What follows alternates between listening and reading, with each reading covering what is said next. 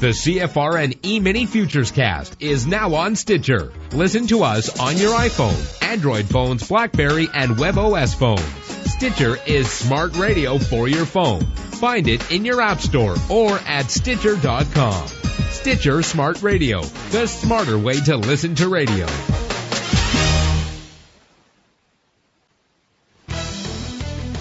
You're listening to CFRN, a community of believers who trade for a living.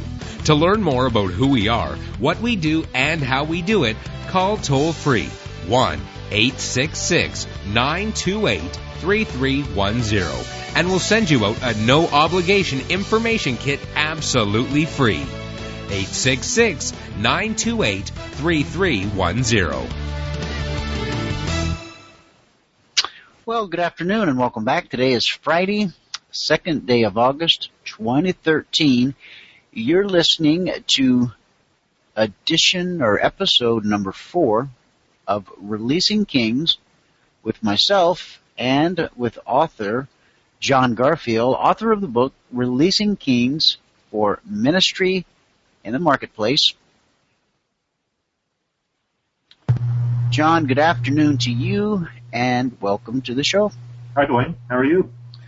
I'm doing good. It's a great Friday. Uh, Phoenix, Arizona in the middle of summer, August, when it should be 147. It, I don't even think it's over 100 degrees today. I'm looking out my windows from upstairs. It's sort of a beautiful, overcast, cloudy kind of a day like you might find, I don't know, in the Midwest or heaven. It's, uh, just kind of beautiful. So. What's going on? I bet it's raining where you're at, right? We're at, we're having a cool day. It's not uh, raining. It was no rain. Yeah. It rains a lot there, though, right?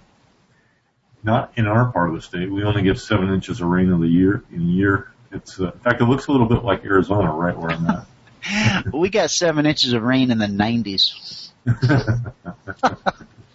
no, I'm serious. We get uh, like an inch a year. I, I think a, an inch, maybe an inch and a half a year. Yeah, oh. it's not much. It doesn't take it doesn't take a lot to grow a cactus. They're yeah, pretty uh, they're pretty hardy. So, so what what's going on in your life this week? Any any news? Any events? Anything big? Uh, Frank. Frank is Frank? doing uh, fairly well. Apparently caught a little bit of a break in the surgery. At least it could have been worse. You know, I've, I've still yet to nail down a few minutes to talk privately with him uh, and I hope to do that later today, or I'll catch him tomorrow morning because things will be quiet for me and mm. probably for him as well. Uh, but yeah, to hear uh, the vim and the vigor in his voice today, uh, that was awesome. It really was. Hospitals have a way of really taking their their toll on people. Sometimes, uh, well, um, I mean, you're surrounded by sick people. And right. so that can take a toll on you not only physically, but emotionally and, and mentally. My brother went through a bout with uh, colon cancer here a couple of years ago. Uh, after his surgery and all was complete, they they put him in a nursing home and kind of forgot about him. It seems like for I don't know almost a year. Uh, no way he should have been in there for that long, but he did it. He didn't have so much. He didn't. His life was in a little bit of a, a downward spiral before he got sick. The sick was a wake up call, and, a, and a God amazingly turned it into a blessing for him. We, we talked about that last week. All things work together for the good of those that are called, and uh, my brother was living a, an existence that, uh, well, he was he was uh, intentionally homeless and uh, just things weren't going well. He woke up one morning with a pain in his stomach, uh, and he took a bus, a city bus, to the hospital, the emergency room, and uh, next thing you know, uh, before five that afternoon, he's laid out on the table having uh, wow. some of the most incredibly major surgery you can even imagine. So he's in the hospital off and on for weeks, and then he went through a whole uh, round of uh, the chemo and the radiation, and then more surgery, and then they put him in the, in the nursing home. Wow. And once he was in the nursing home, he just couldn't seem to get better. And I would go to visit him, and um, there's such an air of oppression there, yeah. and depression, and I, I kept telling him, I was like, brother, if you don't get up and get out of this place, I think you're just gonna lose your will and, and, but again, God knows how to work things. He ends up, this sounds like something out of a movie. He ends up meeting a woman in the nursing home and, uh, found a reason to live. yeah. He meets a woman in the nursing home. He gets out straightens his life up, uh, not drinking anymore. He's really doing good. And, uh, lo and behold, if they don't end up getting, she gets out of the nursing home, they get married, hmm. and now they're living out their life together. Uh, and, uh, it's not, it's not a picture perfect existence, but it's, it's, it's sure better for him than what it was before when he woke yeah. up that morning under the freeway overpass with uh, with a pain in his stomach. Yeah. Now, nobody would want to have to go through all of that to get, but you know, sometimes God will go to extreme measure, measures to get our attention. Yeah.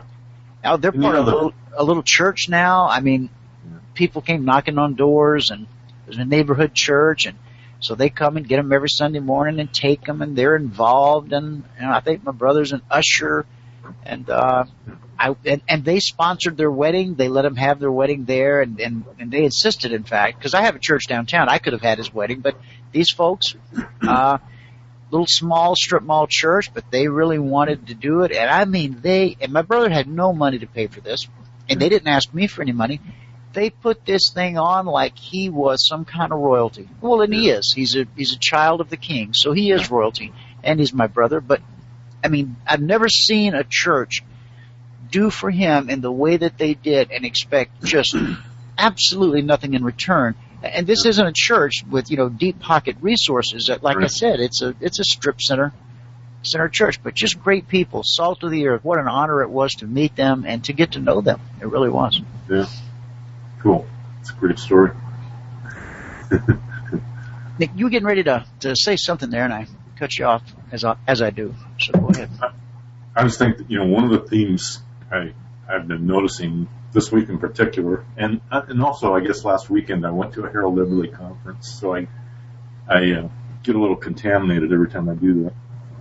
You know, I tried to tune into that link you sent me. I went and ran and grabbed my iPad, and it said uh, it was rendering the feed or something. I thought, and then when I clicked back in, it says the live event you wanted to attend is over. So is there a link now? Is it is it online? You can go back and watch it. I I haven't checked. I don't. I'm not sure that there is. Uh, so tell me, where was the conference and what it was, was it all Yakima. about? It, it's okay. in Harold's hometown, in uh, Foursquare Church there in Yakima. So can a prophet in his own town get any respect? Uh, not usually, but no. Harold, most of the people were from out of town. oh, okay. So that's so that's how you do it. You ship them in from out of town. That's how you skin that cat. Yeah. all right. all your friends from out of town come for a weekend, and then they have to go back uh, after it's over. so what was the thing? He, I, I don't know if there was uh, a theme. He went through, uh, you know, an emphasis on the kingdom, probably similar to what uh, he ministered in your church uh, one night. And uh, was it the four levels? Yeah. Yeah. Okay. Yeah, that was powerful. It really yeah, was. It was. And uh, so you know, I, I just see that same theme. You know, like everywhere I everywhere I turn, like even the example of your brother. You know what puts life back into him is you know having a vision for his future, having uh, you know being connected with his own heart and uh, having a, having a reason to live. And I, you know, I just see a lot of what would normally be classified as pretty healthy Christians with, um, you know, no nothing really exciting to live for. You know, there's there's job and family and blah blah blah. But uh, you know, that I, I see a, an opportunity for for believers to really connect with the you know, a, a kingdom destiny, if you will. And uh, I, I think that's the goal. And you think about, you know, why, well, how come we don't have that? Well, we're coming from a, you know, a culture where, uh, you know, we didn't think we were supposed to. you know, the idea of pursuing your heart's desire, you know, was, uh, you know, considered, you know, almost sinful. And, and I guess that officially was sinful you know, certain points. And I, I thought it was for part of my spiritual walk. Now, to, to say again, what what was what was sinful? Just the the whole concept of of uh, pursuing your heart's desire. I mean, that that was normally in the category of being selfish or carnal Okay. or self-centered right, right. or you Mhm. know whatever. Okay, all right, I follow you. Yeah, that's that's true. Yeah. So, I I wa- also watched uh, with interest the uh, the video that uh, you know the TED video that uh, you recommended, and uh, you know I like that concept. So we can chat about that for a while if uh, you want to. Or I've got Yeah, I would love. can- Yeah, I would love to. Uh, what what was your what was your thoughts on that video? And had you ever thought about uh, charities and charitable giving in that in that manner? You know, yes and no. Um, I, I think that that's the second best way to do it. Okay. I, I don't I don't have a problem with any of that. I think it's a you know a lot better than a donut sale, um, like he was talking about. But uh, you know, the, he, I think he mentioned Coke or you know somebody inventing uh, you know the Xbox and making millions or whatever. I think Mhm. the same concept of uh, you know an individual believer connecting with their own heart's desires and and you know when those desires are legitimately also in the heart of God. You know, you understand that concept. This when when we really connect with the with the the will of God for us in our sphere or our metron, we also if, if we do it right, we're also connecting with something that's really on the Father's heart. Right. So the the um, I think the same thing is true for um, a corporation or uh, you know large or small, uh, even CFRN. That there's there's a calling on a company, and that you know we can as the CEO of a company or as the board or whatever. I, I think the first you know we, the the uh, the dirt on capitalism is that everything is done for profit. Okay, that, that and that's purported to be evil. I, I don't think Right. Right. being profitable is very evil, but there really is a, a second purpose, and that is, you know, what's what are you going to use the profit for? I mean, what's the purpose behind the corporation? What's the vision behind the company? If you imagine, you know, a a corporation, no matter how large, what's the what's the kingdom calling behind that company? and if you find that and leverage it, um, you can do all kinds of things. You know, so I see people like Bill Gates, you know, having a foundation with millions and millions, I guess billions of dollars. I'm not sure. Right. Right. I mean, it's a big deal. Um, Well, he's got all of his money, and then uh, uh, Warren Buffett gave Yeah. because because Warren uh, saw that Bill was really good at at what he was doing as far as Yeah. administrating all of Yeah. these charitable organizations. So uh, Warren, being a smart guy, says, "Look here, just take some of my rather than me try to duplicate your efforts. You're doing such a great Right. job, and I I believe in your vision. Here, just take some of my billions and use them too, and then you can do even more." Yeah, and you know what I see is, you know, now we've you know credited these two guys with investing billions into worthy causes, which is great. Mhm. There's nothing wrong with that. But I, I just wondered, you know, why, why, you know, two people that were really good at uh, creating products and services would all of a sudden, you know, start, you know, giving money away. Why not, you know, s- stick with what you're good at and and leverage the company to instead of carving out a big chunk of money to give away, uh, why not make that part of the vision of your company? You know, what if uh, instead of just software and computers, you know, what if Microsoft part of Microsoft vision was, you know, whatever, you know, AIDS or I don't know what all he's after um, right now, Right. a variety of things. but what if that was, you know, just part of the vision of the company? And the reality is around the world that social, the term is social responsibility. I mean, companies are being invited to support, um, you know, needs in the, in society. Uh, but the, but the attitude is still, well, this is, this is giving and this is business. And, I, you know, I think the, the higher road is what's the kingdom calling on the business? And, and instead of calling it, you know, giving, instead of giving it to a 501c3, uh, I mean, a company might have a, a sub 501c3. I'm nothing against 501c3s, don't get me wrong. Okay.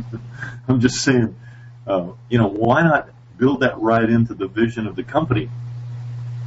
Uh, you know, instead of thinking of it, you know, like the clergy laity gap or the, you know, the, uh, you know, some of us are in the ministry and some of us aren't. What, what if we thought of companies as having a ministry and instead of inviting them to give 2% of their profits, what if we, what if we invited them to, uh, you know, give as much of their profits as they wanted to to the cause of their company or the calling of their company. You know, wouldn't uh, twenty percent or fifty percent be better than two percent? Well, And, uh, it, it yeah. so, No uh, doubt about that. Of course, you run into the issues of taxation, and you're only allowed to the maximum you can give and write it off. And and, and again, a, a person doesn't necessarily have to write something off, and Yeah. and that shouldn't be the motivation for giving. Mm-hmm. In fact, when I first started at 37, when my life did the turnabout, and I began to actually give, I felt guilty about taking the tax deductions. I, I felt a certain amount of guilt about writing it off. And I, I felt as though I wasn't being as pure as I could be and my lovely Jewish accountant, uh, Bunny Bud, what, what, what a wonderful work, what a wonderful piece of God's, uh, art piece of art, piece of work. Bunny, I know you're listening to me from up above there, and you know I love you, hon. She was like this Jewish mother, grandmother that we hear about, read about, see in movies, and perhaps Mhm. if you're listening to this broadcast and you're Jewish, you know exactly what I'm talking about. But I used to love to tell how uh, my Savior's a Jew, and uh, that rattled some people right there. So my Savior's a Jew, and uh, my accountant's a Jew. I got I got it going on here, man. I'm I'm saved. I'm saved on a number of different levels. yeah, But she sat down and showed me that Wayne, if you take these deductions that you're entitled to by law, it frees up more money to give away. You can actually give more by doing this. Yeah. And once she pointed it out like that, because I guess I was trying to hold on to that scripture where it says, when you're doing your giving, don't let the left hand know what the right hand's doing. That if you get your accolades before man, well then Yeah. you've got what you're going to get. Yeah. And so you can either get your reward from man or you can get your reward from God. And in my heart, I knew that I wanted to get my reward from God, you know, when I, Yeah. in, in the, in the great by and by. But I've come to the realization that you, you know, that I've learned so much over the years that your rewards don't have to be put on hold until the great by and by. Those rewards can begin, you can begin Right. to walk in that right here, right now, today. And that by all means, uh, earlier today on the radio show, I was talking about whether I disagree with our current administration and president or not. It's not even, doesn't even matter if I disagree or even if I don't really like him, but I am called to support him, to pray for him, because he is placed in a position of authority over me. And so as I learn to take this government that I'm living under and all of the things that are built into it, this bloated tax code and the structure. I had someone on my team now who could understand it and unravel it and, and, and put it to work for us instead of against us. We always think of this tax code as, and it is pretty horrific and pretty horrendous, and I really do think we'd all be better served if it was rewritten and simplified and there was just like a national sales tax or something. Yeah. But, yeah, I guess we could dream. but, but she taught me how that was okay.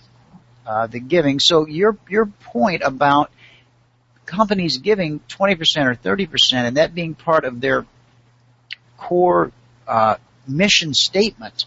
Like when you go to a website for a company, not a 501c3, but just a for-profit company, and you read their mission statement, it's what you're saying, John, is that in that mission statement, it would say right there, 20% of our revenues will go to AIDS research or breast cancer research. Is that what you're you're saying and suggesting? Well, take it a step farther. Yeah, yes and no. Uh, okay. I mean, well, let's go back to the Microsoft example.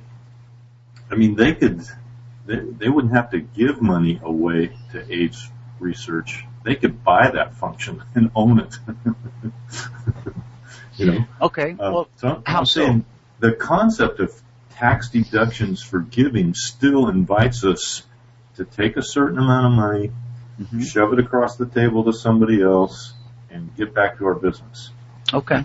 And I'm, what I'm suggesting is that, um, why not, you know, sit back and decide what what is really what excites us from the standpoint of what's in our own heart, what's in the heart of that company. Well, you know, as a as a board or as a group of employees, uh, and, and as a CEO, what what is it that we would would like to do? You know, that we really want to do and, and ask that question and go do that. And, you know, take, forget about the tax deductions and forget about giving for the moment and, uh, just say, you know, if you could, if you could do something while you're on this earth that, uh, you would really enjoy and, and that would really be exciting to you, what would that be? And, and why not go do it?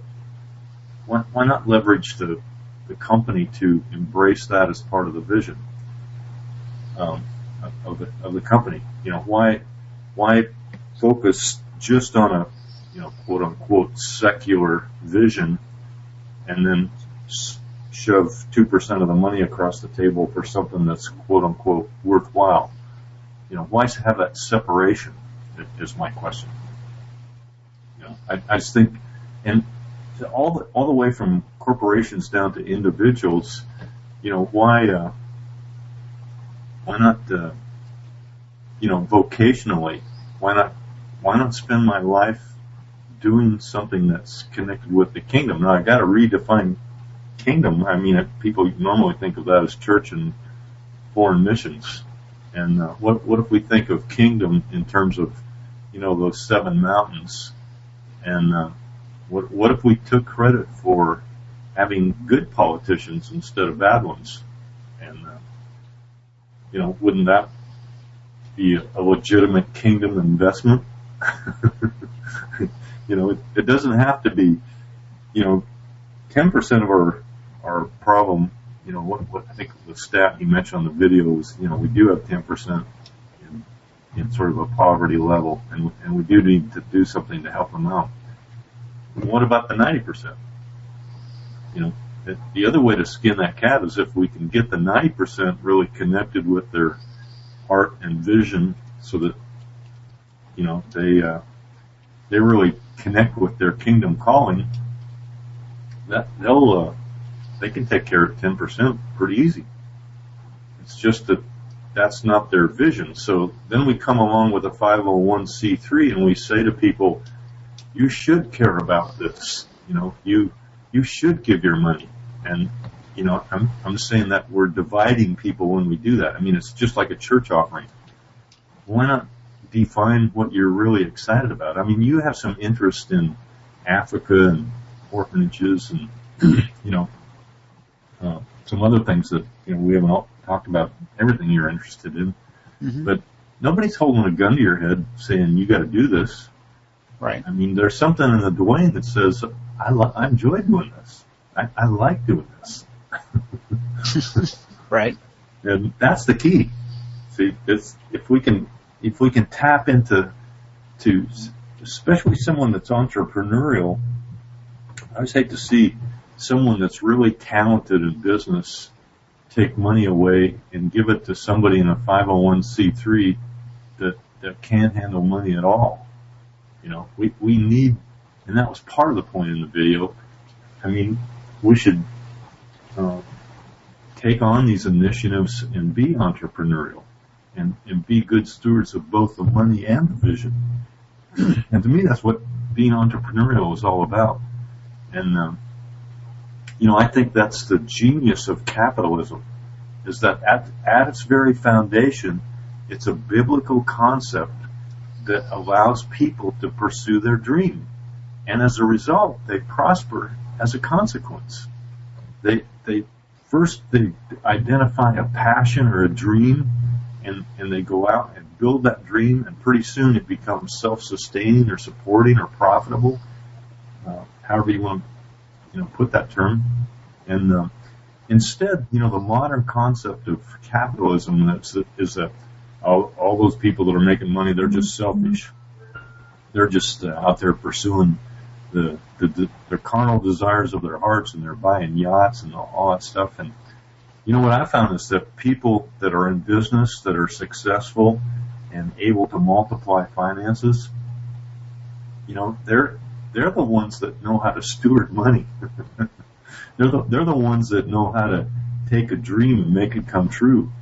Uh, and and I want to suggest that that's spiritual that the idea of multiplying money and using it to build your dream is a spiritual endeavor. And, and I think that's the message behind Harold's four levels. Is that, you know, we've got people that are, you know, can sit in church and put money in the offering plate and we've got, you know, a, a spiritual class that are, you know, intercessors and kind of spooky. And, um, you know, there's there's another level. did you did you say kind of spooky? Yeah. Okay. I did. All right, I just want to make sure. and and uh, that, but there's another level that uh, you know where where we engage in the kingdom, and you know, sort of as sons and daughters of God, you know, go out and you know create wealth and make dreams come true, and and naturally, um, you know, expand the kingdom into areas of darkness and areas of need and, and solve things like poverty and, and solve political issues and solve medical issues and uh, solve educational issues, solve family issues, you know, which use, I mean, Chicago and Detroit are popular examples, but, uh, you know that that poverty lifestyle is a uh, is a prison, and when you think of Luke 4:18, you know, setting the captives free, it's not just preaching the gospel to them. I mean, the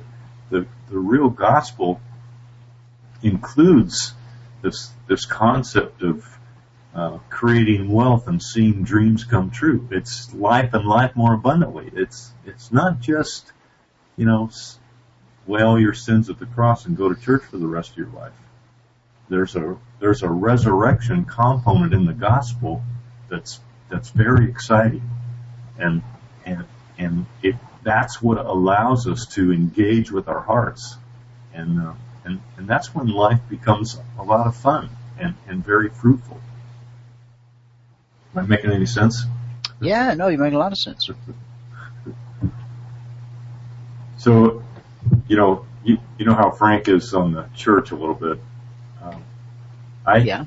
I yeah. hear the you know the concept of uh, you know the gospel of how we how we share the gospel, and I think that, you know there's sort of like, like the Harold's levels.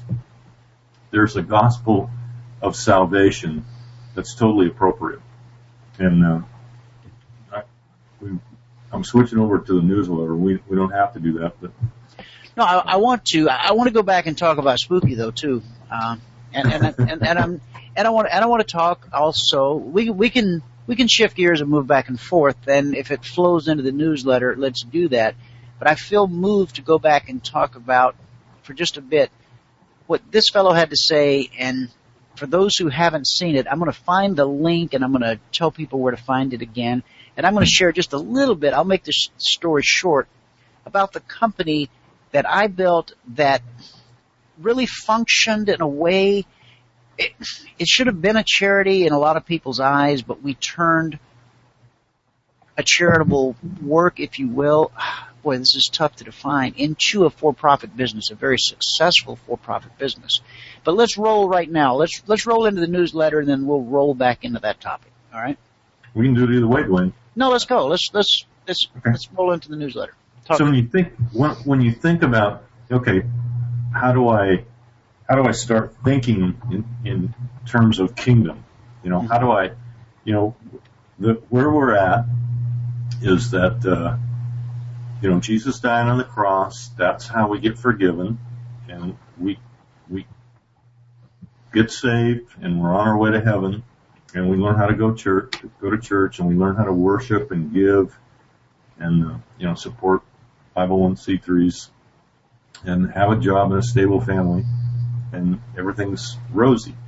And I want to suggest that model eventually fails in, in this regard is that we, you know, the, the message of that version of the gospel, which is very appropriate in the first months or years where, where we're learning how to relate to the Lord.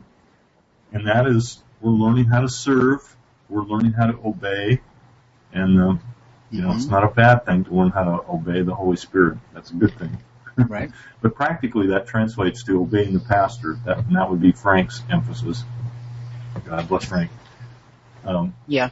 But I want to say that, you know, maturity isn't, uh, and, and he, and he was a pastor, uh, yes, he was. for several years, correct? Started, started a church or two, if I recall the story correctly. And, uh, but I want to suggest that, that, uh, you know, maturity is eventually finding a vision that really belongs to, to us and beginning to pursue it. And instead of just, you know, being part of someone else's vision for all of our lives. Now we can choose to do that and it might be our vision and it might be the same thing. So I'm not discounting that. I'm just saying, you know, before we go to heaven, hopefully before, you know, shortly after we get saved, you know, and you know, semi-mature. And I, I don't think that has to take three decades. You know, I think it could take a, a few years, you know, to really mature. But what if we made disciples and instead of just emphasizing, you know, the sort of gospel of salvation and, and just, uh, you know, sort of identifying the cross, what if we include the resurrection in the gospel? And, you know, that, that's sort of what they did in the book of Acts. I mean, what, what really got people excited about Jesus wasn't that he died on the cross. It's that he rose uh, again. Thousands of people have died on the cross, but only yeah. one rose, rose, rose from the dead. And, and, and, and all, and almost all the world religions teach you to not steal, not kill, yep. honor your mother and father. The thing that really separates Christianity from every other uh, belief system and religion is you're absolutely right, the resurrection. Yeah. And so my point is that, uh, you know, Christianity in, in large measure, you know, our theology embraces the cross, but, but we don't practically embrace, you know, resurrection, you know, that, you know, like Paul said, I, I may know him in the fellowship of his sufferings, you know, we got that one and, and the power of his resurrection. Um, so, uh, so what does that sound like? So in terms of, if we talk about who we are, as, what's our identity, and I even heard this on the prayer call this week, you know, we, we identify ourselves as sinners who are constantly in need of forgiveness, and, you know, it's sort of self-depreciating. And the, the reality of who we are is, yeah, all that's true, but, uh, the, the reality is that is that we're more than conquerors. And and as disciples, one of the things we need to learn how to do is to uh, use all the authority that we really have. And, and there's a ton of authority that gets left on the table. And uh, so, the when you think of, you know, okay, I'm gonna, I've got this new, use your brother for example, you know, he would really identify in the beginning with how grateful he is for being saved. And Harold used this analogy. You probably heard it in your church service too. I, I kind of liked it. Is that, you know, I, I changed diapers for four children and, uh, actually my wife changed most of them to be perfectly honest.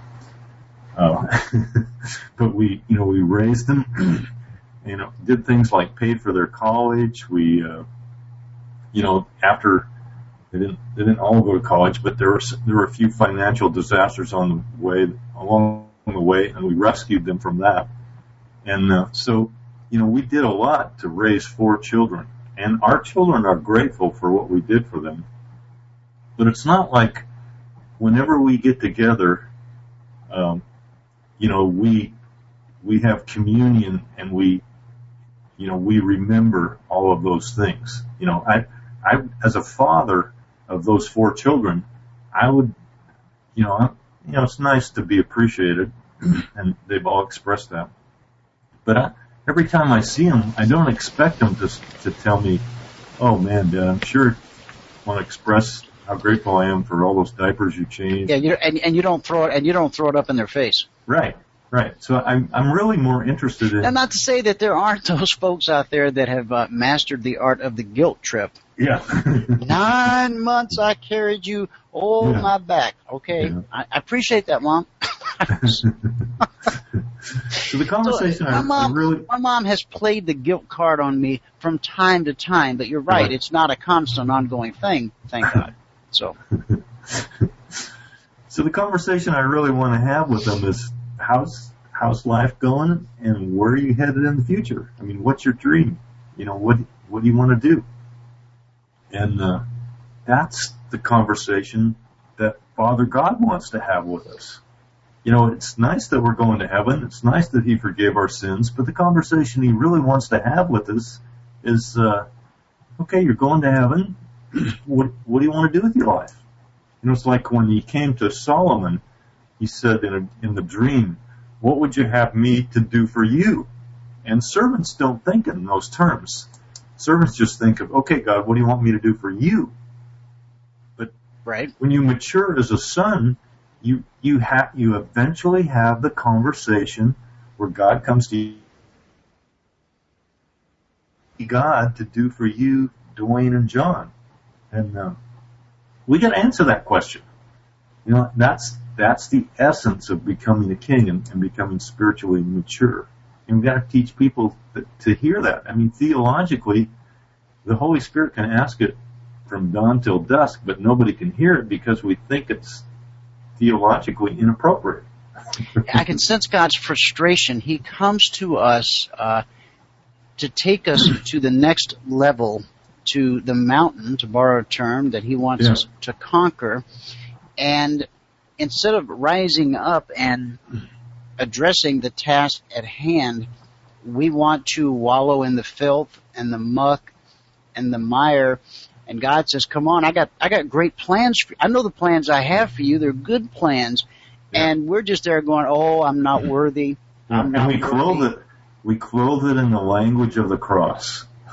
Yeah, yeah. That's how we make it sound spiritual. Mhm. You know, we we uh, you know we rehearse what crummy people we are in, in the in the uh, context of the cross and call it spiritual. and, and write songs uh, in the shadow of the cross and all that. Yeah, Yeah, and uh, you know nobody's particularly impressed with that. You know, outside the community of the church. You know, okay, no, great. I'm glad.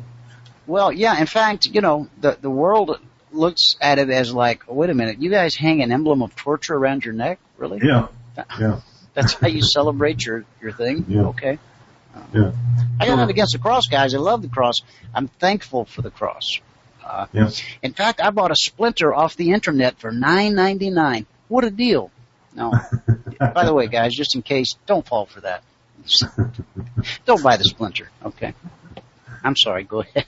so when you, when you think about expectations, and by the way, this is all uh, the stuff we're talking about right here is in a newsletter dated uh, July 28th on the Releasing Kings blog site, so you can look it up and read about it. I put the link in the chat box, guys. It's in the chat box if you want to click on that and bookmark it so that you can read it later. Yeah. So when you think about expectations, we need to teach, you know, newly saved disciples to be content in whatsoever state they're in. Okay, contentment's an important part of it. But there comes a time when we Philippians 4:11 contentment. Yeah, right the flip side of that coin, uh, from a maturity standpoint, is we need to teach uh, new believers to contend, to, to dream, to realize they can do all things through Christ who strengthens us. And when you think about it, you know, real contentment for for uh, you know a mature Christian. You know, Jesus also said, you know, the zeal of the Lord has consumed me. I mean, he was he was not content to sit in that carpenter shop for all of his life. He he had a he had to be about his father's business. That's right. where he found real contentment, and that was not passive. It, it was, it, you know, it. Uh, he also said that you know he was causing uh, wars among brothers and sisters. mm-hmm. Right. you know, it was it was very active. Was, in fact, it was confrontive. He was tipping tables over in the temple and chasing scribes and Pharisees around and calling them names. You know, it was very politically yeah. incorrect language. Uh, it was anything but passive. Um, so no, he, he was he was a man's man. He wasn't yeah. this uh, this soft fellow with a lot of hair product. You know, yeah. he was. Uh, yeah. Yeah. So when we think of you know the category of how assertive should we be as Christians, and you know the language of the of the cross is we should surrender to Jesus we should lay down our life.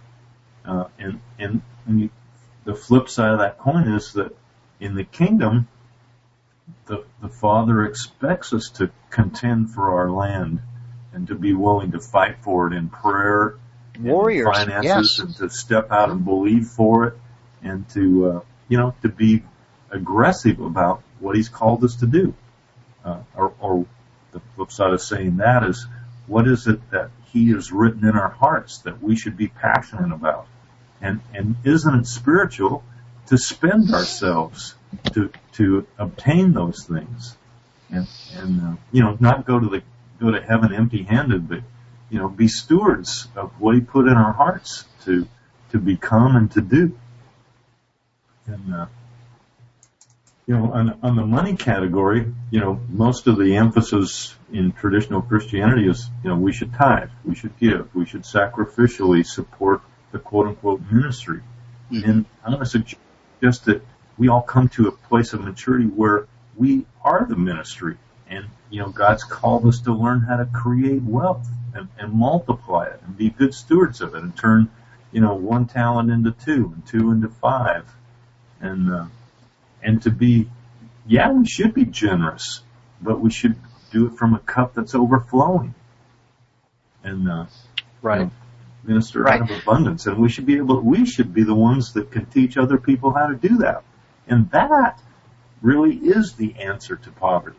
We, we should, you know, instead of just going in with wheelbarrow loads of money and food and all that stuff, you know, not, not, uh, you know, speaking down about those things. But the real thing that we should impart is to, you know, don't just give away the fish, teach them how to fish for themselves. Allow them to have, you know, some integrity in their own life, some, some self-satisfaction in the work they can do. And to do that, you got to teach people how to work, how to be entrepreneurial, and how to create wealth, and how to see their own dream come true.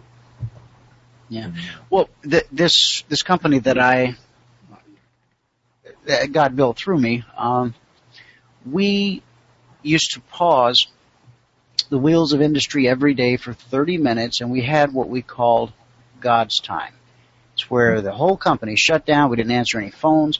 We gathered at a big room in a circle. We sat, 50 of us, and we would take turns, kind of like what we do in the mornings now, but we would take turns. Different ones would share a scripture and offer some prayer and we would talk and uh, some days it was planned out and other days it was more of a free form kind of thing. But what was important was that the wheels of industry ground to a halt for 30 minutes and it was God's time in whatever form it took that day. And this was right after lunch, and when the lunch ended, the employees clocked back in, and then we went to God's time. Yep. Now, it doesn't, you don't have to be, you know, uh, a, a mathematical scholar to figure out that with 50 employees sitting there for half an hour, that it was, it, there's, there's a bottom line involved and, and, and it hit the bottom line, okay? And so there was that, and but that's not even my point. Um, it's part of it. We also uh, built a home for battered women and abused children, and we uh, built the orphanage, and we built a home for men recovering from alcohol and drugs. We were doing all of these things as a for-profit company, and one day I was being counseled by a mature Christian, and he said, you know, there's one thing I want to caution you and advise you on, and I said, okay, what's that? He says, well, let me just ask you, are you tithing on your company's profits? and I just looked at him and smiled, and uh, I said, well, you know, as a matter of fact, I am. So, I mean, Yeah. God was blessing us. So not only were we doing, but if I had just been doing those things, and I think that sort of aligns with, with the idea that you had of a business. Yeah. I mean, I, I could have just said, well, yeah, that, that's my tie. That's how I'm giving back because, you know, the company's paying for these people to be, you know, on the clock and we're Yeah. doing all these other things. But because we were blessed, I still actually saw to it that's, you know, that a percentage went. But I, I, I but I think it would have been just fine with God if I had left it at that. If, if what Yeah. we were doing and the way we were running the company and the way we ministered to people when, when someone was in trouble and needed help, Yeah. you know, financial assistance, if they were, uh, behind on their rent or getting evicted or there was sickness or Right. the old car just wouldn't go anymore. Uh, the company had a fund and we would loan out of that fund interest free. Okay, no usury, interest free. We certainly expected it to be paid back and it would be deducted. We would arrive at some payment plan that the Yeah. employee could afford and each week it would just be deducted out of their paycheck with all the other deductions, you know, with the taxes and the this and the social security. And over the course of 13 years, I probably loaned out and got back somewhere interest free, somewhere between 500,000, you know, and a million dollars, I guess. Really? And yeah, and got it back. That's the miracle part it, and got it back. I mean, of course, there were some that, you know, left the company owing me money or whatever, but that was, I knew that going in. I went in with my eyes wide open. Right. And I, uh, but to be able to do that, uh, now there's talk right now in England. I, I was reading this article on the radio show the other day. They have a company called Wonga, I think it is in England, but they're a huge payday lender. And apparently these folks are more insidious than the payday lenders here in America. The annualized rate that they charge, I think is like $2,500 or 2,500%. I'll Google it up here in a minute. It's just, it's, it's, it's overwhelming. Uh, now, what this, the Archbishop of Canterbury, I believe is the one. I'm going to Google this in a minute while you're talking and see if I got my facts straight. He is, has a move about that the local churches are going to start, and this is part of the Church of England, so to get the mm-hmm. denomination straight here, this is the Church of England, that the local parishes, if that's what they're called, and I believe it is, are going to start functioning as credit unions. When a member of that parish or that congregation hmm. has a need, an emergency, they'll go before, before like some kind of board of their peers there in the church, and, and that board will hear the need, okay, and then they'll make an agreement, okay, this falls under our guidelines, and then the church will make a loan to this person or to this family, and so there'll be some agreed upon repayment plan to get the folks out of the clutches of the payday lender. And I read that and I thought, you know, this is, I think this is maybe how God intended for uh, the church to function from the beginning. I, I really do. Right. Now, an unfortunate side note to this whole story is the Archbishop of Canterbury, or I'm going to look it up.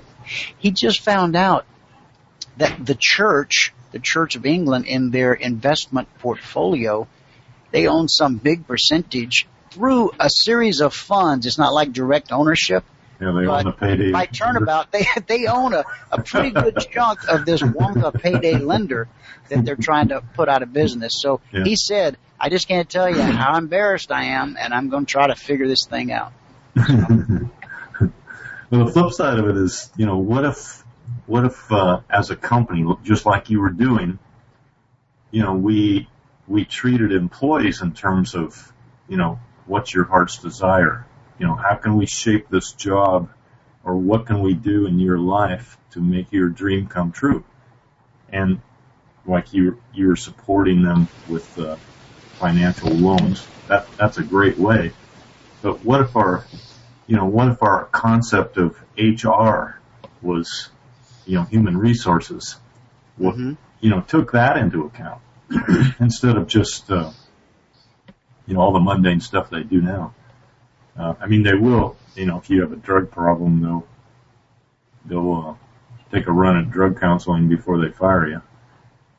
But that's Some of them, some of them will, yeah. Yeah.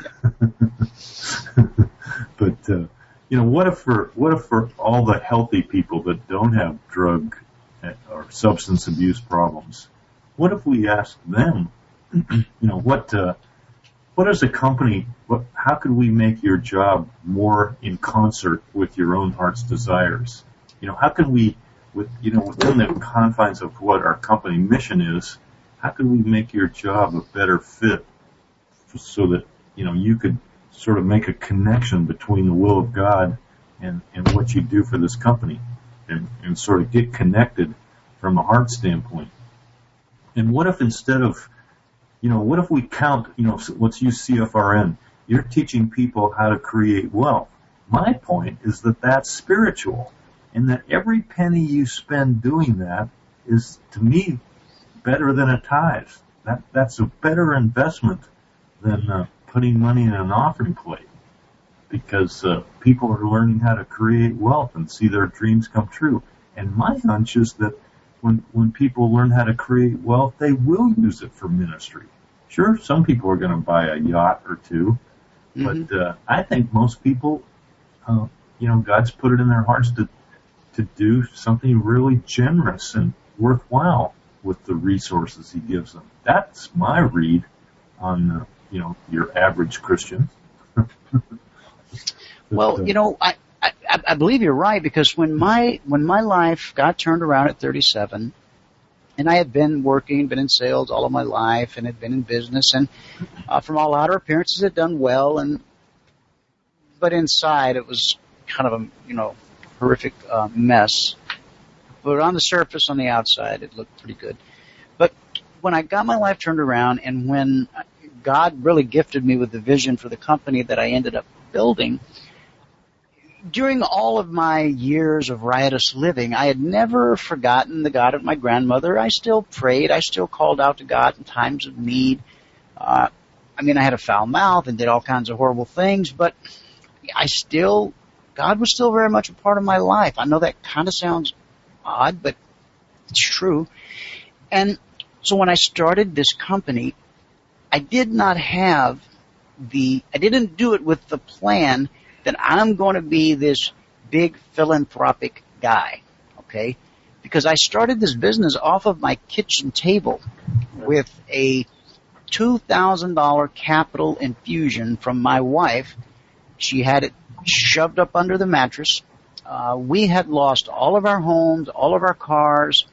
We literally had lost it all. We were the rags to riches, back to rags story.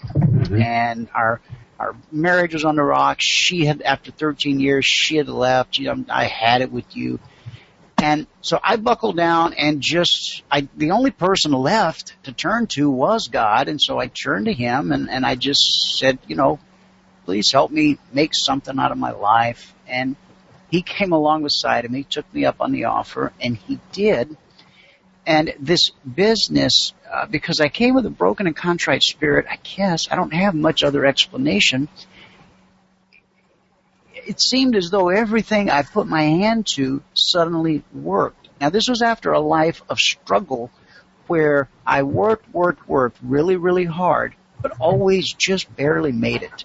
Yeah. You know, my my pockets had these eternal holes in them. It didn't matter how much money I made, there was never quite enough, and Yeah. and so forth and so on. But when I when I made this this turnabout, money actually started to pile up, and it kind of snuck up on me. And I looked around one day, and it was like, wait a minute. I mean, I was working every day, and things were going well, and and we were building the company, and and I just realized that I I was a guy who had always made a lot of money but never had a lot of money.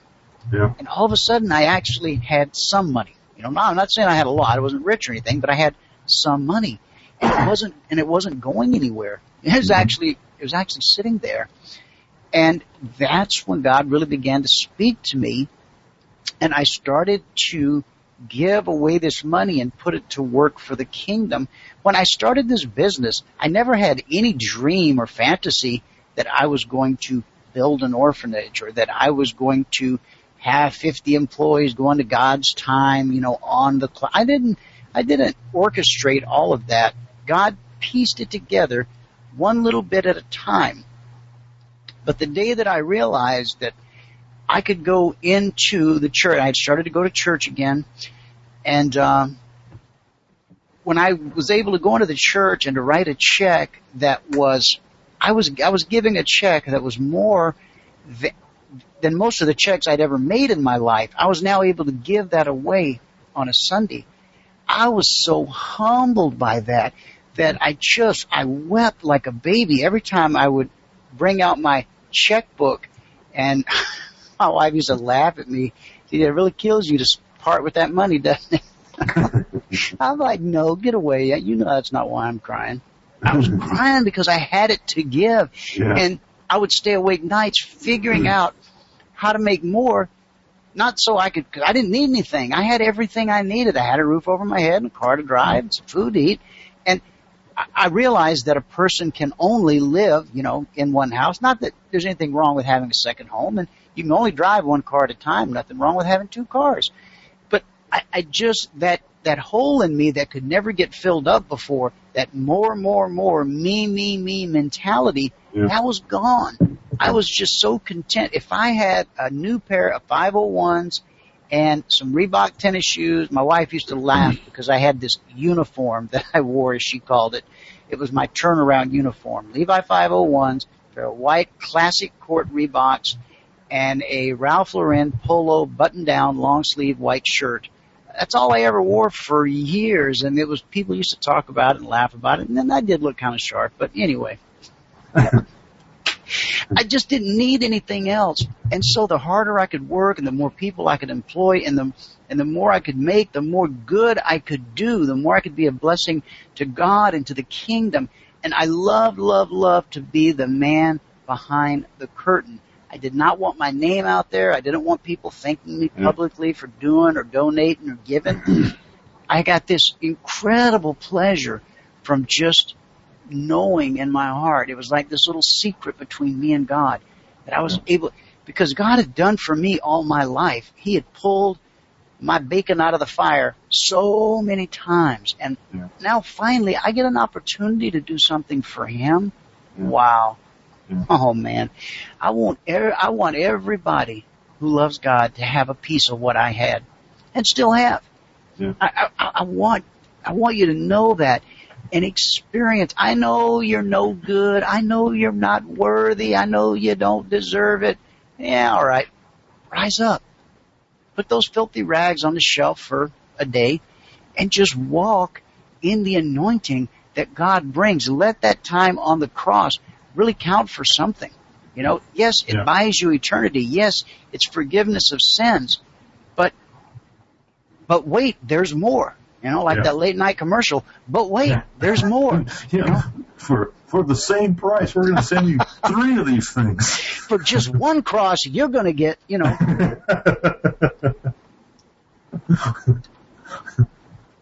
I really, I really like this verse in John uh, 10. It's verse 17 and 18. It says, "The reason my Father loves me is that I lay down my life," and, that's where it stops. You know, for you know the gospel of salvation. We all should lay down our lives. But the very next phrase says, "Only to take it up again." And, and then in 18 he says, "No one takes it from me, but I lay it down of my own accord." I have authority to lay it down and authority to take it up again. This is the command I received from my Father. And, you know, Christian maturity is this, the resurrection half of the equation. It's learning to take up our lives to, uh, to go make something out of them, to, to go do, to, to make that dream come true and, and build the kingdom. It's a lot of fun. It's tremendously rewarding. It is. It is. Uh, now, this this scripture, the reason my Father loves me is that I lay down my life only to take it up again. There's that scripture, no, uh, there's no greater love than a man would lay down his life for another. Right? That's how Yeah. that goes. Yeah. Now, I know that for a, a large part of my life, because I did have the upbringing of going to church before my riotous living of decades, but Mhm. I went to church and I knew I knew the Bible pretty well. Uh, when I spent time in solitary in the brig, uh, that's all they let you read is the Bible. So I got pretty well versed during that little period of my life. Um, I kind of always thought that scripture meant that, you know, well, you're willing to take a bullet for somebody. No Yeah. greater love as a man than he would lay down his life, you know, for someone else, for his brother. Uh, but I came to the realization later in life that that also meant you would, if, somebody called me from across town and I would, I'd just gotten home and I was a little bit tired and I just got in the La-Z-Boy and I just put my feet up and I just put my favorite TV show on.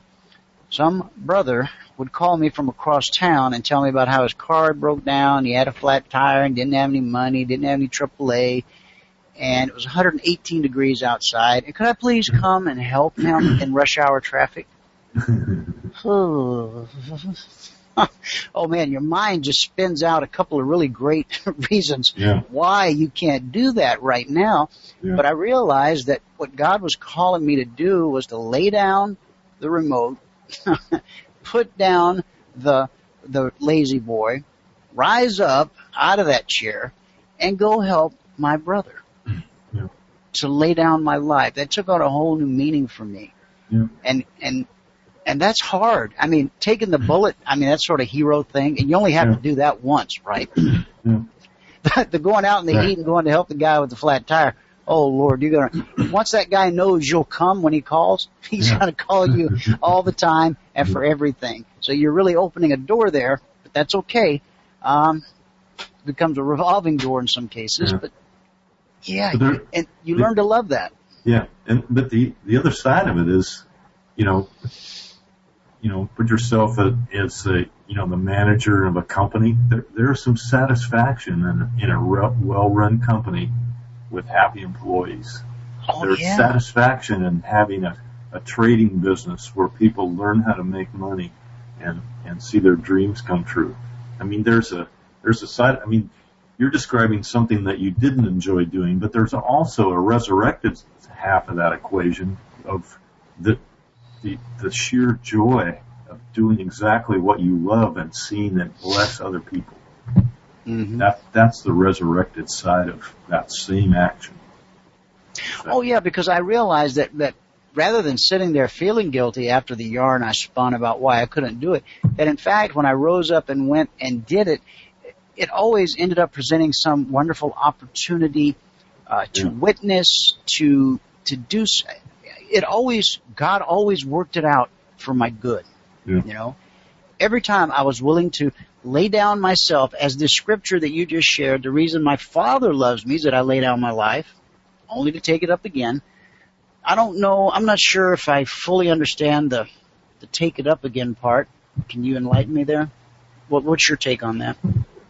I just think that um, you know the the we've had this gospel where the glass is half full, and our concept of doing the will of God was always out of sacrifice. You know, the will of God, I want to do this, but the will of God wants to is this over here, and they're two separate things. So I've got to learn to stop doing what I want to do and go sacrificially do what God wants me to do.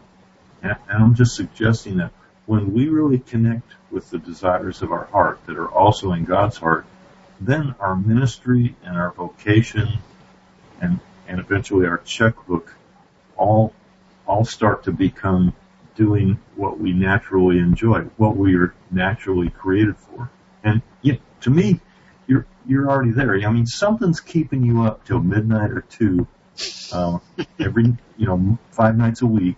Yeah. And yeah. and something right. causes you to roll out of the sack about five thirty or six, and and Most do days. it every day. And uh, you know the number of hours you're you're on the radio or on these webinars per day to me is astounding. Now I don't know what what God has put in you or what causes you to do that, but I would rather go you know, fix a pick up a guy at 120 degree heat once than than do what you do. no, but, well, I, all I can say is, well, the the other company before CFRN, the other company, I worked 60, 80 hour weeks, but it never really. I mean, it was work, but it never really seemed like work. And to me, And- that's that's the message that that you send, just by your personality, the way you you know the conversations you and Michael have on the calls, is that you enjoy this. Oh man, because I know I'm doing the will of the Father, Yeah, and and it's a I business. just- and and it's, a, it's business. I I used to say it to my pastor and my mentor, uh, Coney, who's now since retired, and moved to Africa to really follow his heart and his passion in his quote unquote golden years. What, what a, I, Coney, if you're listening to this, man, I love you so much. You've been such a blessing to my life. Uh, when we would sit and he would come and counsel with me, um, because he'd been a Christian most of his life and been a pastor in many different places, and and he had put his minute. He was preaching. He he was pastoring a church, but he was also he had taken on a job for the city because God had given him the skill and talent of being a like a master builder and a concrete finisher. And he realized that his church was not going to be able to provide him with the type of retirement that he and his wife wanted to enjoy. So he went and got a job with the city of Phoenix and did that gig for 20 years just so that he could save up the money and have the retirement to do what he's doing now, and that's to live in Africa. And him and his wife have a house full of 15 ex-glue sniffing uh, orphans. Yeah. Oh, and they're so happy. But anyway, Coney would come and he would sit and he would counsel with me. And and I remember telling him, I, I was like, Pastor, it just doesn't seem fair. And he's like, What do you mean? It doesn't what Yeah. doesn't seem fair? I said, Look at me. I'm a knucklehead. I'm making all of this money. I'm having the time of my life. People's lives are getting changed. People are being saved. People are becoming the husbands and fathers that God created them to be, and and the wives and the. I go. This it's like I keep pinching. I'm black and blue. I keep pinching myself to make sure this thing. He says, DeWayne, that's the anointing. Yeah, The anointing of God is upon you and upon your life. Don't feel guilty. Don't feel ashamed. Enjoy it. He says, and now you watch. You, you watch. People are going to want to come and, and hang around with you and just be around you because you've got such an anointing on you, it's going to spill over. The, the cup runneth over kind of thing. yeah, It's like people, I, and I, I've known people like that in my life. I want to be in the room with them because they got such a great anointing that I know some of that's going to spill over. Yeah. And it's hard to think of myself in those terms. So I don't think of myself. I just think of it as the grace and the goodness of God. yeah. You know, And His to- good pleasure to work through me, and, and for me to once not be such a knucklehead and to just allow Him to do it. You know. Yeah. And that that is the gospel. You know, when you get the resurrection half of the message on the plate, then the invitation we're giving people is please come and join the kingdom of God your dream can come true. yeah. Yeah. That, I mean, it's, it's yeah, you gotta sort out a few sin issues, but that's not the primary message of the gospel. It's good news. You're forgiven. Let's get busy. Yeah, it's about resurrection life. And, uh, you know, you, the other verse that we read half of, you know, is that it's in Ephesians 2, 8 and 9. It says, for by grace you've been saved through faith and that not of yourselves. It's a gift of God, not of works. And we stop right there. Uh, we say, so that no one can boast. Okay, that's mm-hmm. verse uh, 8 and 9. Okay. And, and we stop right there and said, for by grace you've been saved isn't all the works you could do don't matter a bit. It's the gift of God. It's not of works so that no one can boast. Right. We get that but in spades in the, you know, the cross version of the gospel. I, am reading, I'm reading the second part here that you put in the chat box and I'm getting excited just reading it. Yeah. That's, that's and awesome. Verse 10 is for we are God's handiwork created in Christ Jesus to do good works, which God prepared in advance for us to do. And the reality is that when we invite someone to Christ, we're inviting them into their destiny. That they're going to find something that they were created to do and that they're naturally passionate about. And you can't, there, there's nothing that you can imagine in, in your carnal appetites that's better than that. This is a, this is like the, the frosty. it's not, you know, to portray Christianity as this, oh, it's a big sacrifice. I'm shackled by a heavy burden. You know, it's, you know, his yoke is easy and his burden is light, and and it's fun. It's like being. I've I've been invited to a dinner party, and uh, it's, you know, and when you, I think I shared this story before, but we were in Warsaw doing a conference, and and it took me about two or three months to recover from this. But we were doing a business conference, and we just were talking about the kingdom. We didn't know who we were talking to. Uh, you know, about 150 people or so they had invited 30 people that were businessmen. And this wasn't, you know, like a really wealthy church. But the right. businessmen that they had invited, businessmen and women, were, you know, like the next level of social strata up. they, they did have some, you know, significant business things going on. And, uh, so we just said, you know, God's, not knowing who we're talking to, we just said God is inviting people in the business world world to be part of the kingdom. That what he wants to do in the city of Warsaw, part of it needs to come through businesses in Warsaw. And he's inviting you to, to be a part of it. And you know what happened? They, they jumped on it. We, didn't talk about, you know, uh, laying everything at the foot of the cross and all that. We just invited them to the party and they said yes. and got saved. And, you know, the same thing, the same dynamic happens. When you talk to people about their dream, you touch something of the Spirit of God in them, whether they're saved or not saved. You, you touch the resurrection part of the gospel uh, when you do that. I, you know, that, that, that little piece of scripture just jumped out at me for we are God's handiwork. Uh, yeah, if you treat my, people. My, pre, my, pre, my, my previous company, I never even thought of this before. I've read that scripture before. My co- the company was called HandyNet. Yeah. HandyNet.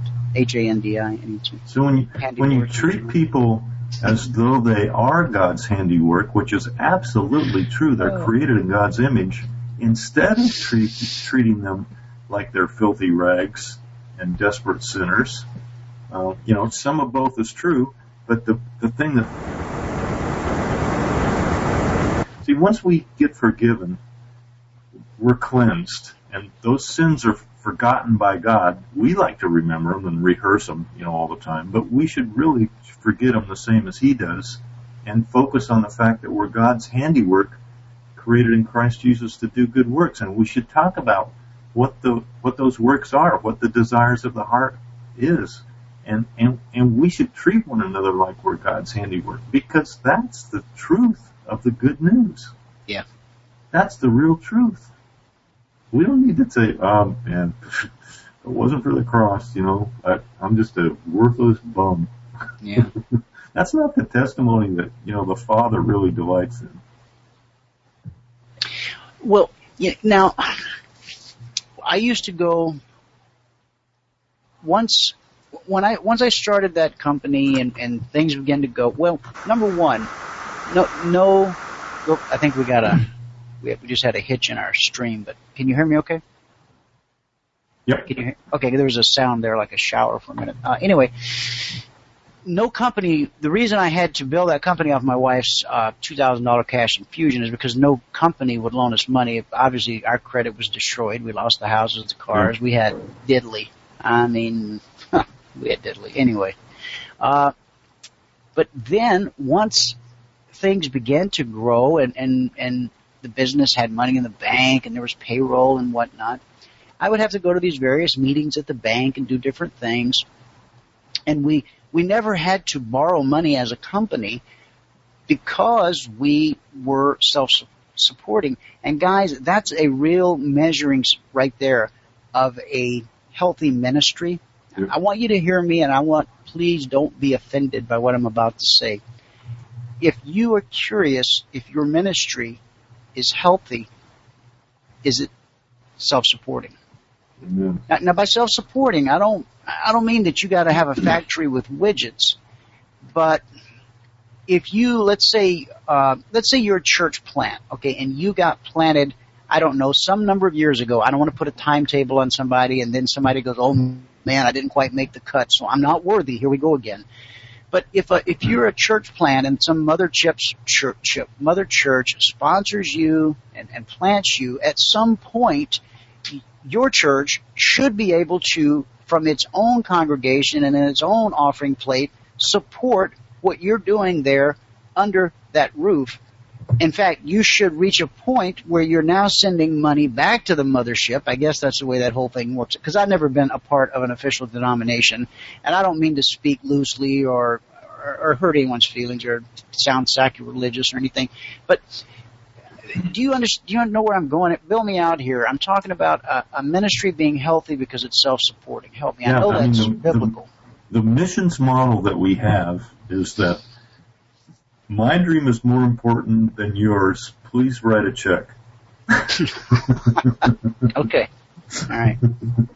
Well, so as I would go into these meetings with the bankers and the different things, whatever we're like, well, maybe we're trying to set up health insurance for our employees. Uh, and we had a really a motley crew, let me tell you. And I was, and I was the king of the motley crew, so I can say that about, about my beloved. And I always somehow felt it necessary to tell my story, you know, and the more important the people I was sitting in front of, like, oh, I don't know, the mayor of Phoenix, I had to somehow tell him that, you know, well, just three years ago I was out there eating out of garbage cans and homeless, lost it all. Look what God has done with me. And, and then I would whip out my checkbook and write, you know, a check or whatever the situation called for. And looking back, because I had one friend in particular that was, was a great mentor. Uh, he passed last year, and God, I miss him. Um, but he used to say, you know, DeWayne, you don't always have to tell that story. and I don't tell it. I don't. I don't tell it too often anymore. And at the time, it just felt like it was such a. I, I felt compelled that somehow I had to. It, was. It was almost as if I was trying to justify my worth and value to sit at the table with them because I knew I didn't earn that spot by birthright, Yeah. but that it was by a dispensation of grace from God that had brought me from that garbage can to that table to sit with the mayor or whoever it might be. Yeah. And so, again, I don't know if it's right or wrong that I felt compelled to to say it, but I did. I know I know it sure embarrassed my because he was he was the CEO of a couple public companies and sat on a lot of boards, and I think I kind of embarrassed him on an occasion or two um, because he never he he didn't live a perfect life. I mean, he had a couple of dalliances early on in his marriage, and you know, I think he liked to drink a little bit, and so he was a per, but he never he never spun out the way I did, Right. and and so his life had kind of been on a pretty much an even keel, but he had become one of the mythical Phoenix 40 and Yeah. just highly respected in the community. And And I know my story embarrassed him on occasion or two. So Larry, I, I'm sorry for every time, but I just, I just felt so passionate about what God had, because what the message I was trying to get across to the mayor or the banker or whoever it was was that, hey, God can use you too. Yeah. Because I knew they had a checkbook, right? I wasn't asking them for their money. I just wanted them to Yeah. know that God could use them and would use them if they would just lay down their life. Yeah. So I want to talk for a minute. I want to back up here to that uh, TED Talk video. Guys, if you're not familiar with TED Talk, T-E-D, second word talk, they do these little talks somewhere in California. I think it maybe it's Mountain View. Maybe they're associated with one of the universities like UCLA. I don't really know, but I listen to them periodically when somebody sends me a link and says, hey, this is a really good TED Talk. And it's usually some really smart people talking about some very innovative concepts and ideas. There's a very popular one right now that, uh, hey John, if I sent you, well, you know what guys, uh, on the CFRN or on the, on our Facebook page, I'll put the, I already put the link on our Facebook page. You know what? I'll send you the link, John, and if you have some way of distributing it that you want to, then that's Okay. fine. And, and I'll do my best to distribute it. And anybody, if you're listening to this call and you don't know how to get that link, because it's so clumsy to give out something that long over the air, uh, just send me an email, uh, support at cfrn.net, or get a hold of John, and, and he'll get you the link. But this fellow, uh, in the first couple minutes, he's going to say something that'll put most Christians on tilt. Get past that. That's for another discussion. And hear what he has to say about charitable giving and how we deal with it and think about it as a society.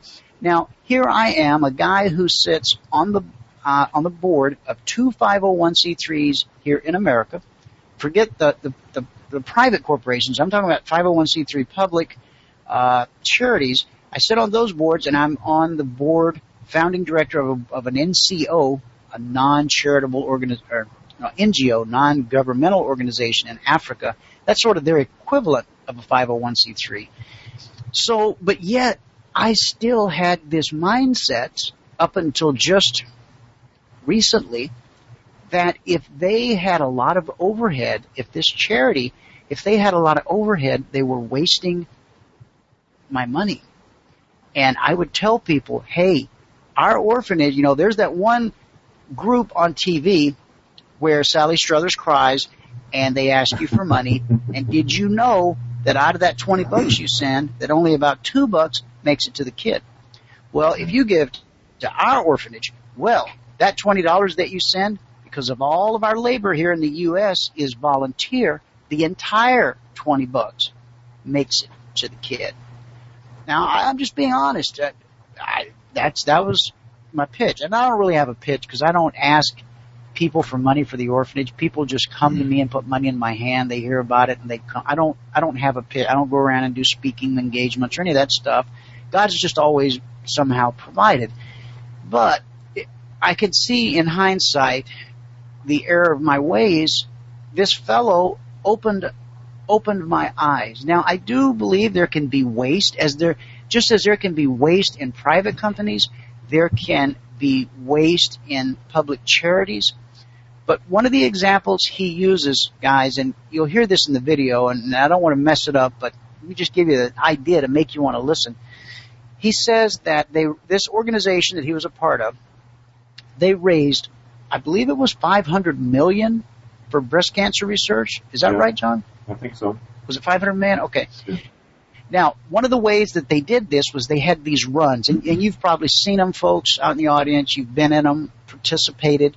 You get you run a marathon or you walk, and you get sponsors, and they agree to give so much per mile, and and it's a great way. I mean, you get exercise, you get out, you talk to people, you're moving around, and you raise money for charity. That's a win-win-win situation. Well, the way they got people to sign up for these races and these walks was they took out full page ads, full page ads in the New York Times, the LA Times, and some other high profile newspapers, big city newspapers. Now, you, you can probably guess that a full page ad in the New York Times not cheap.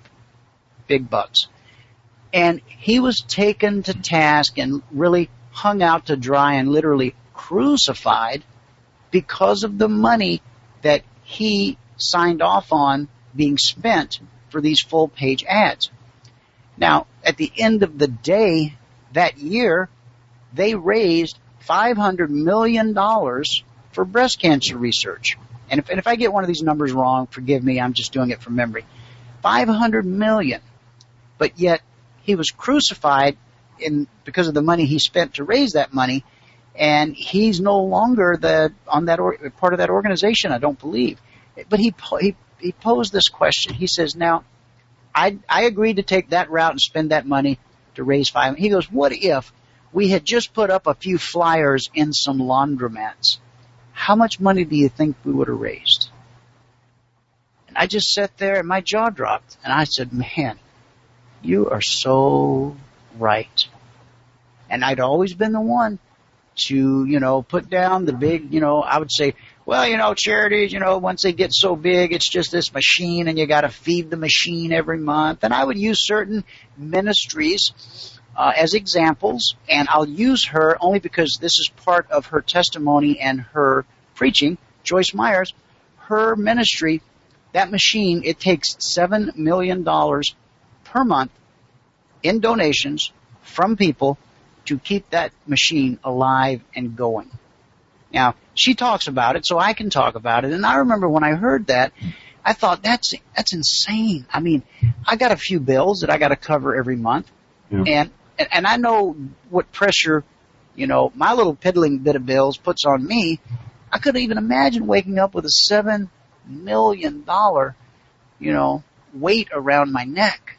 Yeah. But she does, and so, and that's her choice, and that's how she built it, and, and, and that's fine. There's, but I know that in me somewhere somehow there was a little bit of a, I was judging her, and it's not my place to judge anybody. It really isn't. Uh, I need to. DeWayne needs to learn how to really stay out of the judgment seat.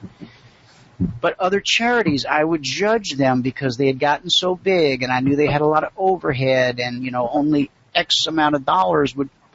Somebody on the radio the other day, when I was talking about this, they typed in the chat box, "Oh yeah, it's horrific when I hear stuff. When I give money and I find out that only twenty percent went to the bottom line, I'm furious." And I said, "Okay, which would you rather have?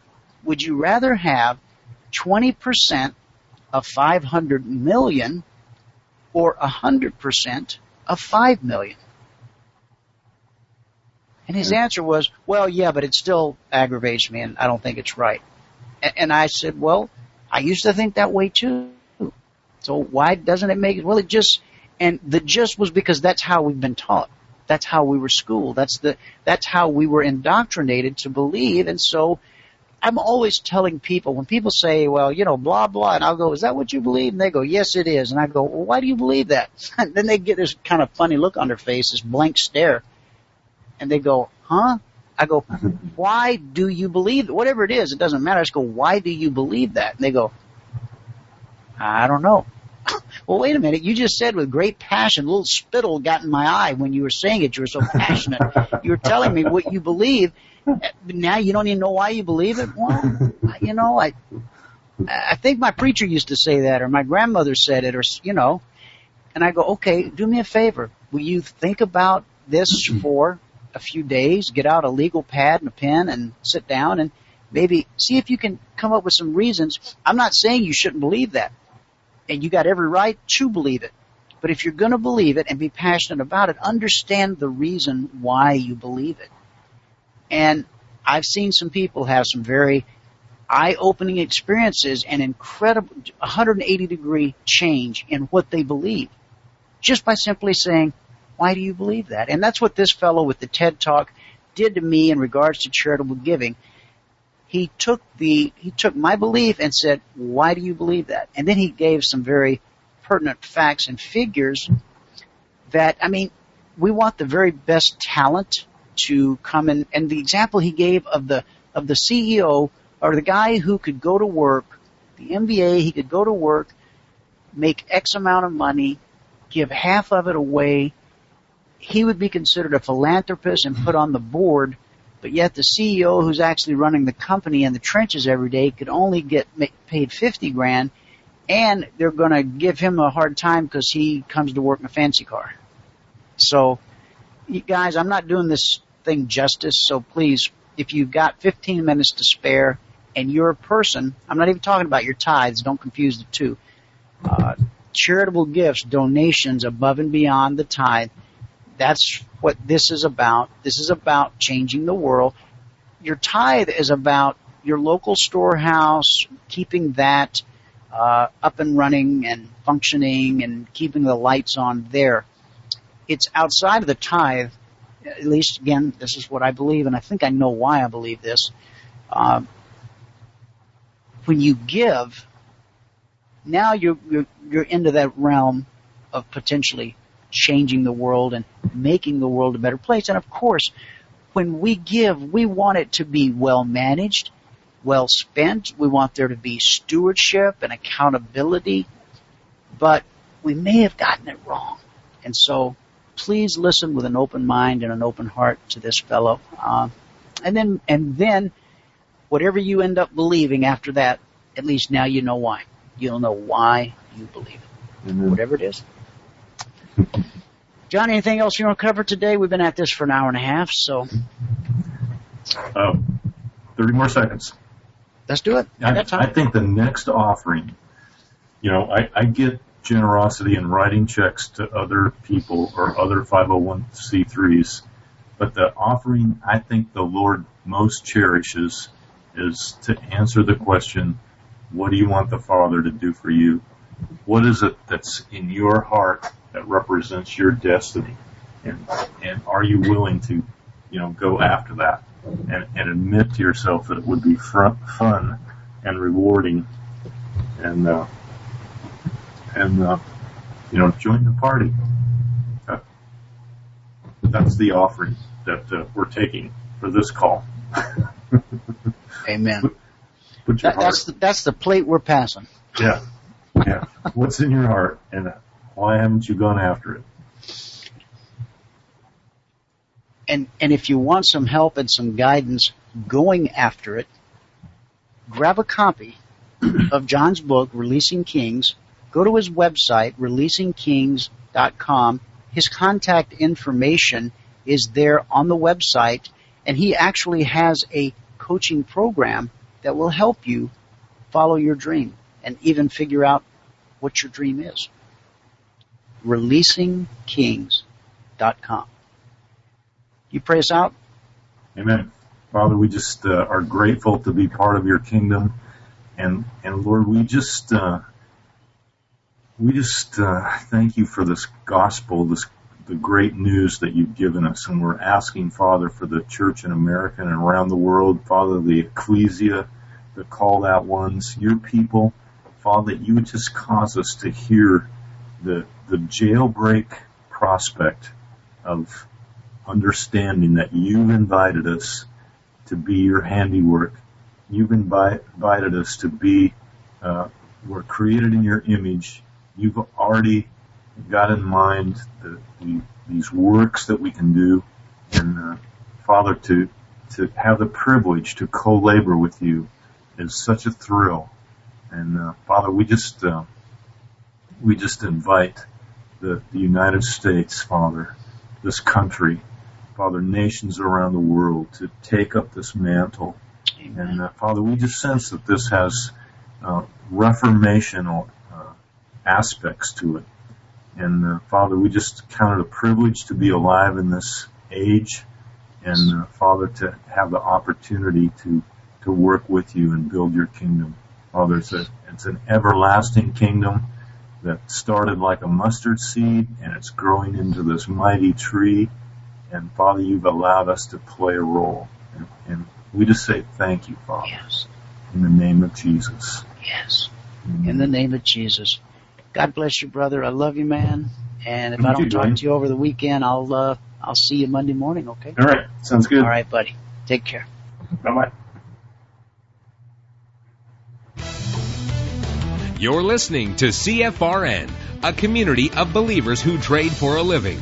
To learn more about who we are, what we do, and how we do it, call toll free 1 866 928 3310 and we'll send you out a no obligation information kit absolutely free. 866 928 3310.